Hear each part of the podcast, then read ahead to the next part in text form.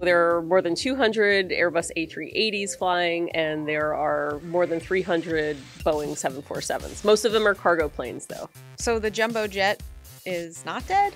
It's not quite dead yet.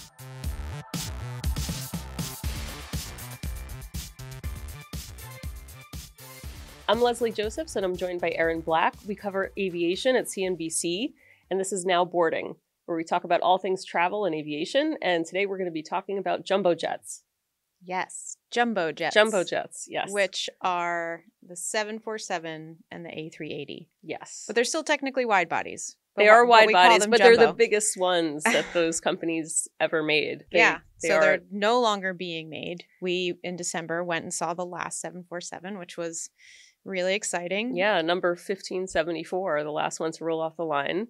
It's flying already, so that's exciting for its owner. But they're not being made anymore. There are new planes out there, there's better technology, they're more fuel efficient, and they've kind of fallen out of favor. Well, let's kind of rewind a little bit and kind of talk about why they were made in the first place. Um, you know, the 747 is one of, if not the most iconic plane ever made.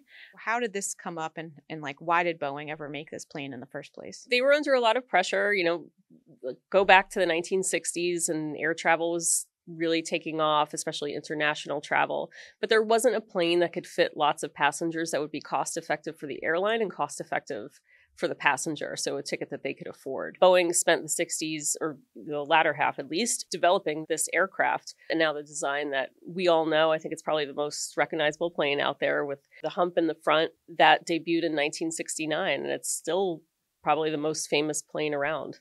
Today, there's also the A380 flying around, but that didn't kind of come into the picture until much later.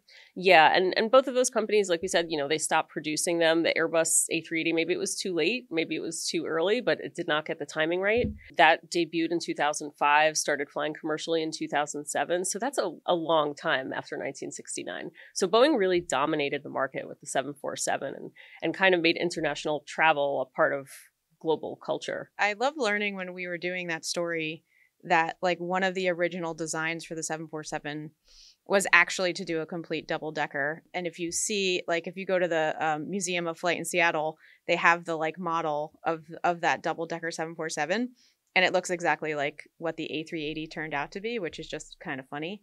How long of a run did the 747 have? More than 50 years, I think 50. Well, I guess it's still running. That's probably yeah, not the right thing running. to say. Well, a production run, we could say. So Mhm. it, it is more than about 53 years. It debuted in 1969, started flying commercially a year later, 1970. This is a plane that could fit, you know, more than 400 passengers. So you could imagine if you're flying from the U.S. to Europe or even longer routes, you, know, you're you're making it more affordable. They call it the plane that shrunk the world because it was able to make international travel affordable for so many different people. I also feel like it made flying just like this romantic thing because like when you look back at all the videos of like the 747 when it first came out like pan am you know had all these amazing commercials with the 747 and people hanging out on a plane and i still think today when i'm gonna go on a flight that my experience is gonna be something like that and it's not uh clearly not the same as it was back in like the 70s but what were some of the like key features that were on the 747 and eventually the A380? Well, it did have that upper deck, which we got to see the, the first 747 at the, the Flight Museum in Seattle. That does kind of show they have these lounges. There was a lot of socializing going on, especially if you were in the upper class and the first class area. Dining was very elaborate. Dining, I think, in, in general, for a lot of international travel, was very elaborate and not kind of what we know now because there's so many people packed into such a small space. But it, it just it had a lot of luxury, and maybe now we wouldn't think of those things as luxurious, and we kind of want like when people book a, a flight, they want a good fare. But you know, like mirrors on the back, and some of them had a one had a piano. At least one had a piano. Like, Mhm. can you imagine like flying with like I mean, I wouldn't be Some- wanting to sit, sitting next to that piano during takeoff. no, or it's like, yeah. you know, Please, like, please is store your strapped piano. In? Please make Yeah. sure this grand piano is, Yeah. is locked into the floor. Yeah, you could still kind of smell the cigarettes, like when you like imagine it. It's just like Well, we when we went into RA 001, there were ashtrays. I mean, Yeah. this is a whole other episode why there are still ashtrays on planes, but um, Yeah. uh, yeah, it was it was very retro. It was very very cool. Um, just uh, a sign of the times of what it was like back then. Yeah, and I mean, it was kind of like this golden age of travel thing. I mean, if we were our ages then, we wouldn't be able to take out credit cards. So it Mhm. was like, it was golden if you like had a lot of money and like, you know, someone else had to buy your ticket essentially, or you just had a lot of cash on you. Mhm. It was another era for sure. And I think that the bar for luxury has kind of gone up and up and up, but in different ways. Things are, you know, more important, privacy and other things that maybe weren't what people were looking for in, in the 60s and the 70s, where they were just kind of like having a good time and everyone was like getting drunk in a bar upstairs. So the 747 was around for like three decades before the A380 Mhm. uh, kind of premiered. What was so different about that when it came out? Well, the A380, the the capacity is higher. So figure like a Boeing 747 can fit around 400 people or so. The seven, the A380, which is a pure double decker, like you said, it's like one layer on top of another, can fit 600 in, in some cases. Emirates had ordered some planes that I think it was 615 people could fit on it. Like that's crazy. Like just think of the boarding. Like That's how like all the people in this building right now. Yeah, Maybe I don't know, but yeah. we'll count them later. and see if we could fit them. But there were some plans for even higher density configurations, like around 800 people. Mhm. Um, so you could fit a lot of people in them. And then the amenities got better. So Emirates and some of these uh, countries, like state-owned flag carriers, they use that as sort of like the advertising for the airline. Like they, they, some of them have lounges. You know, you could drink up there. Emirates has showers on some of them, and I know that's like an experience. You see like a lot of the bloggers and vloggers say like, "Okay, I'm trying out the shower," and and just like these crazy One things. just that- recently leaked into the cabin. yeah, I mean, it's like a good like, idea, bad idea. Don't sit underneath the shower. yeah, pass. um, and it depends where you sit. I mean, you have to remember that like the majority of the plane is like still economy seats where you're just kind of like sitting in, and especially if you're in that middle row. Mhm. It's like okay, you're sharing your space with like hundreds of other people, but I don't know if you like really feel that luxury. Yeah. But from what I've heard, I've never flown on an A380, but I, I don't think it. You feel like the motion as much. Mhm. Um, I think it's supposed to be like a fairly smooth ride, which is like an incredible thing for a four-engine giant plane. I have not ridden on either of them yet, but I mean, even a triple seven takeoff is pretty smooth. So I Mm. can't imagine what four engines feels like. Yeah, it. I mean, and they're long routes. Like, but I think I was on a seven four seven, but I was eighteen and I was going to Europe for the first time, and I didn't. I wish I had my boarding pass to look mm-hmm. at or some way to like look up the flight because I definitely didn't like nerd out the way I would now. Right.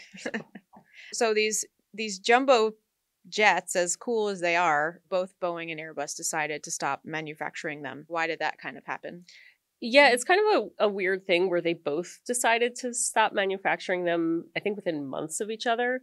So Boeing had been making these planes, like we said, since 1969 when the first one rolled out, and then decided, you know, about three years ago, I think it was early ish in the pandemic in 2020, that they said, like, okay, that's it. But the writing was on the wall. Boeing makes the 777, they make the 787 Dreamliner. They have more fuel efficient planes that can get even some in some cases longer range with just two engines and if you're an airline fuel is everything and you just want you know the cheapest most efficient plane possible and the same thing happens with the Airbus, you know, they have the A350, which is, you know, their their most modern uh, jetliner, and 330 Neos, re-engine 330s, and those are, you know, two-engine jets. Uh, So like the quads, the the four-engine jets, even the the Airbus A340, um, those have all fallen out of favor. So it was it was just time. I mean, the pandemic. Even if the pandemic didn't happen, I think that airlines were, were moving toward these other models anyway. And, and a lot of airlines have already taken the 747 out of their fleets. Mhm. So and, and retired them. Yeah, time. I think before the pandemic, all U.S. airlines had taken them out. yeah. but true. um, so the pandemic ended up like you know pushing them even further because obviously they stopped manufacturing them, but these planes fly for like 20 years. During the pandemic, many of these planes, if not almost all of them, were grounded. Pretty much. I mean, there was sent no to in- the desert. Yeah. sad. Yeah, yeah. They're like, go to sleep. We'll wake you up when we're ready for you. so uh, that's essentially what happened. There was no international travel or very little international travel. It was almost impossible to go anywhere. The quarantine requirements if countries were even allowing international visitors to come, they were, it's just, it was so impossible. I mean, it almost fell to zero. And it took more than a year for, for that to, to sort of bounce back. Now we're in a weird position in 2023 where they need that lift. They need those planes. And some of the 380s and even 747s are, are getting reactivated. So they're, they're still flying. It's just that there are very few of them. But uh, Airbus announced it, I think it was like 20 uh, February 2019 it's Valentine's Day and the CEO said like this is very sad news. It was a hard decision. It, it, was I know Day? breaking the hearts oh of av geeks around the, the world. airplane geeks. I know. Broken broken heart emoji. And he said this is a really sad decision but we have to make it. You know their biggest customer was Emirates. Emirates was rethinking its fleet and this is like a full year before the pandemic really started. And I think people knew that. You know, it didn't get the orders that they they hoped to get. They hoped to make, you know, more than 700 of them and it was like around 250 that they actually made. Most of those are still flying and in global fleets. You know, it, it had a, a pretty short run for a plane. I mean, you think of even the 737, like that's been around since 1967. So mm-hmm. it's like a lot of these have a have a long life, but the the 380 just did not have, yeah. you know. Well, and I feel like at the time, like 747 orders were also kind of on the decline. Um, but obviously, these planes take so long to design and get to manufacturing. So today, you know, there's a lot of airlines. I just kind of I want to go deeper into that, like which airlines are now starting to take these planes out of the desert and actually bringing them back. Etihad is taking them out of the desert. Another airline that has just a crazy first class. I think they have something called the the apartment or the residence, which is essentially a room that you can get on the upper deck of the plane. Lufthansa has it still. Uh, Singapore Airlines, which has first class suites. I mean, the rooms are crazy. There's like an orchid in there that kind of wait, sort of like this on like uh, on a little table in the suite on the upper deck of their A380. You can fly it from JFK to Frankfurt. It's part of Star Alliance, and it's like probably you can the fly easiest. all jumbos from can... New York to Frankfurt. It's, if you're looking to fly on a jumbo, Frankfurt is definitely one of the destinations you need to look up. Yeah, it, it hmm. seems to be just like the corridor of A380s and like all those Star Alliance airline, like United, uh, Lufthansa, and, and, Singapore. So that's one way to do it. Uh, Qantas, uh, I think, is taking some of them back. But they have um, all seven, all their seven four sevens. All their seven four sevens are retired. Mm-hmm. I mean, if airlines weren't going to retire some of their jumbos before the pandemic was like a no brainer, and they're like, why are we going to hold on to this expensive plane? And then like the longer they're in the desert, it's all the maintenance costs and getting it back up and running. It's really expensive. But Lufthansa ordered 747s, like the latest model of a 747, not that long ago and they're going to hold on to them because they're they're going to redo the business class cabin. So they're they're putting like real money into it. So mm-hmm. those are going to continue flying for quite a while. Okay. I really want to fly on one. I still haven't. I feel ashamed to be talking on this show and I've never flown on a 747 or an A380. But I think my first choice would be 747. I don't know, iconic. Mm. My dream is to fly out on a 747 and back on an A380. I had that booked once and I had to cancel it and it was like I still I think about it. Yeah, it was my lot. goal in 20 I made it my goal in 2020 and then obviously that kind of uh, went away, but maybe next year. Yeah. Um, it's good to know that these airlines will still be flying them, you know, for at least 5 to 10 years. At least. Yeah. I'd say, I mean, you never know what's going to happen with it's always like the thing you don't expect. So like after after 9-11 it wasn't another terrorist attack it was a global financial crisis. After the global financial crisis it was a global pandemic. So it, there's always some kind of shock uh, that goes through the industry mm-hmm. in general but they're they are planning to hold on to them and you know they're putting real money into those cabins. Because now i think in the pandemic people want to spend more money on themselves and the the load factor, the paid load factor, that means like people that are actually paying for seats in first class, business class, is airline executives say that's gone up. So there's like a real like treat yourself sort of environment going on with travel, and those are the perfect planes to offer customers. So when we saw the last 747 back in December, it was actually a cargo plane. Yeah, one one that we'll never get to fly, probably never get to fly on. Maybe we'll do a cargo, but our Amazon packages might. Yeah, that's true. it's, it's it's one of Amazon's contractors, but that's uh, they fly different planes for Amazon. So the cargo programs have actually kept the 747 alive. And the 747 has this amazing design where the nose flips up, which is perfect for cargo loading. That's what it's designed for. And it is really cool to see it. And I think we got to see it. It wasn't completely closed when when we were there. yeah, we the were nose there. was open like a like a tiny. yeah, it was like bit. a little like a smile. Yeah, it was, it was really cute. But th- those orders, like UPS had ordered some of the latest models of the 747. There were some passenger airlines that did order the latest. Um, Lufthansa is one of them. So they are still flying, but for the most part, the orders in the last few years have been cargo cargo carriers. so who is still flying? If I if I want to fly on a seven four seven and A three eighty, which airline should I be looking at? you have more choices for the 380 in terms of numbers of airlines. For the 747, you have Lufthansa, um, which still makes a lot of use of them. And we were talking about how for the newest ones that they're going to redo their business class. Korean Air still flies the 747, but not really a lot beyond that. Air China has some 747s. The A380 is a bit more common, or there are more airlines that use it. Emirates, Etihad, Air France has it. British Airways has A380s.